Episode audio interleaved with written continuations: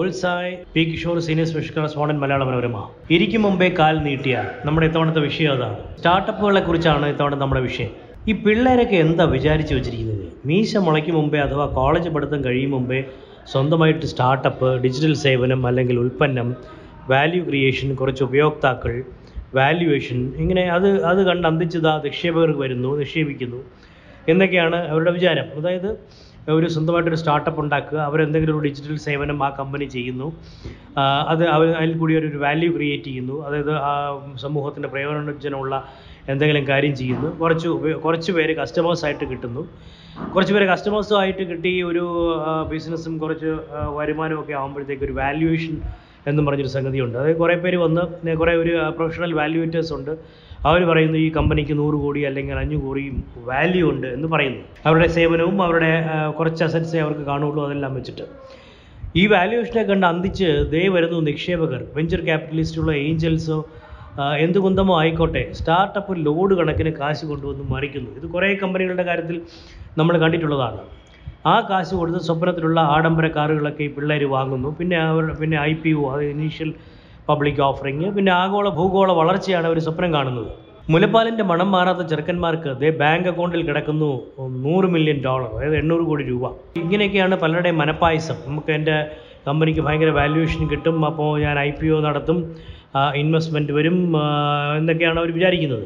ലോകമാകെ സ്റ്റാർട്ടപ്പ് കമ്പനികളുടെ success rate നാല് ശതമാനം മാത്രമേ ഉള്ളൂ. യഥാർത്ഥത്തിൽ രണ്ട് ശതമാനമേ ഉള്ളൂ. ഒരു നാല് ശതമാനം വരെ വിജയിക്കാം. അതായത് തൊണ്ണൂ നൂറ് നൂറ് കമ്പനികൾ ലോകത്ത് സ്റ്റാർട്ടപ്പുകളായിട്ട് തുടങ്ങിയാൽ ഒരു രണ്ടെണ്ണം അല്ലെങ്കിൽ നാലെണ്ണം അല്ലെങ്കിൽ പോട്ടെ ഒരു അഞ്ചാറെണ്ണം രക്ഷപ്പെട്ടെന്ന് വരും. അതിൽ ബാക്കിയുള്ളതെല്ലാം പരാജയപ്പെടും എന്നുള്ളതാണ് എന്റെ യാഥാർത്ഥ്യം. ഈ ഇത്ര ഇത്തരത്തിന്റെ ഇപ്പോൾ ഈ ചിലരുടെ കാര്യത്തിൽ ഇത് ശരിയായി വരാം ഈ ഒരുപാട് ഇൻവെസ്റ്റ്മെന്റ് ഒക്കെ കിട്ടിയെന്ന് വരാം. അടുത്തിടെ അങ്ങനെ പന പോലെ വളർന്ന ഒരു സ്റ്റാർട്ടപ്പ് ഏതാണ്ട് പൊളിയുന്നതിന്റെ വക്കിലാണിപ്പോൾ ഇരിക്കും മുമ്പേ കാൽ നീട്ടിയതാണ് കാരണം. കാരണം ഇവർ സ്റ്റാർട്ടപ്പ് തുടങ്ങി ഒരു കുറച്ച് ഒക്കെ ആവുന്നതോടുകൂടി ഇവർക്ക് വലിയൊരു എംപയർ ഉണ്ടാക്കണം ലോകം മുഴുവൻ വളരണം എന്തൊക്കെയുള്ള ചിന്ത വരും. അങ്ങനെ ഒരുപാട് അക്വിസിഷനൊക്കെ നടത്തുന്നു. ഒരുപാട് കമ്പനികളെ ഏറ്റെടുക്കുന്നു ആയിരക്കണക്കിന് കോടി രൂപ കൊടുത്ത്. കൊടുക്കുക ഇതൊന്നും മാനേജ് ചെയ്യുക എല്ലാം കൂടി പൊളിഞ്ഞ് പോകും. ഇതിനൊരു ബെസ്റ്റ് ഉദാഹരണമുണ്ട് ലോകം മുഴുവൻ ഇപ്പോൾ വി വർക്ക് അതായത് വി വർക്ക് ചെയ്യുന്ന ബിസിനസ് എന്ന് പറയുന്നത് നഗരത്തിൽ അവർ അടിപൊളി ഓഫീസ് സ്ഥലം ഉണ്ടാക്കും. ആർക്കും വാടകയ്ക്ക് എടുത്ത് ഉപയോഗിക്കാം ഈ ഓഫീസ് സ്ഥലം. അപ്പോൾ ഇത് അങ്ങനെ അങ്ങനെ ഒരു കൺസെപ്റ്റ് ആയിരുന്നു അതായത് സിറ്റിയുടെ നടുക്ക് അവർ ഓഫീസ് സെറ്റപ്പ് ചെയ്യുന്നു. ഒന്നാം തരം ഓഫീസായിരിക്കും ആർക്കും വന്നിരുന്ന് അവിടെ വാടക കൊടുത്ത് ജോലി ചെയ്യുക. സ്ഥിരമായിട്ടല്ല ജോലി ചെയ്യുന്ന സമയങ്ങളിൽ മാത്രം മാഡം വാടക കൊടുത്താൽ മതി. ഇതിലേക്ക് മില്യൻസ് ഓഫ് ഡോളേഴ്സ് ആണ് ബില്യൻസ് ഓഫ് ഡോളേഴ്സ് ആണ് ഇൻവെസ്റ്റ്മെന്റ് ആയിട്ട് വന്നത്. ഈ ന്യൂജൻ പയ്യനാണ് ഇത് തുടങ്ങിയത്. അവന്റെ പേര് ആദം ന്യൂമാൻ. അയാളാണ് ഫൗണ്ടർ നീള നീണ്ട തലമുടി കീറിയ ജീൻസ് ഇറച്ചി കഴിക്കില്ല പിന്നീട് വെയ്ഗനാണ് ടെക്വില കഴിക്കും കഞ്ചാവ് പുകയ്ക്കും യുവ സംരംഭക വിപ്ലവകാരി എന്നും പറഞ്ഞിട്ടാണ് ഈ പയ്യൻ രംഗത്ത് വന്നത്.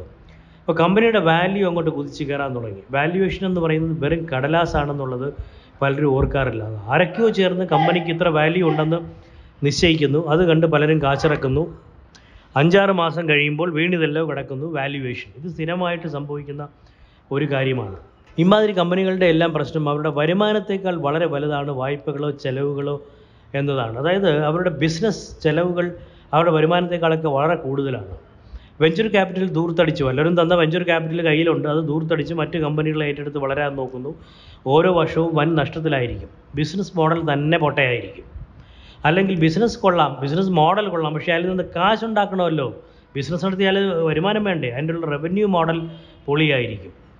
അടിപടലം പൊളിയുമ്പോൾ മുടക്കിയവർക്കും കാശ് പോയി വൻകിട വെഞ്ചർ ഫണ്ടുകളാണ് മുടക്കുന്നതെങ്കിൽ അവർ നഷ്ടം വേറെ എവിടെയെങ്കിലും മുതലാക്കാമെന്ന് വിചാരിക്കും. അത്രയേ ഉള്ളൂ. അല്ലാതെ അവർ ഇതിന്റെ പുറകെ എന്റെ കാശ് ഇങ്ങോട്ടൊന്നും പറഞ്ഞ് വരത്തില്ല.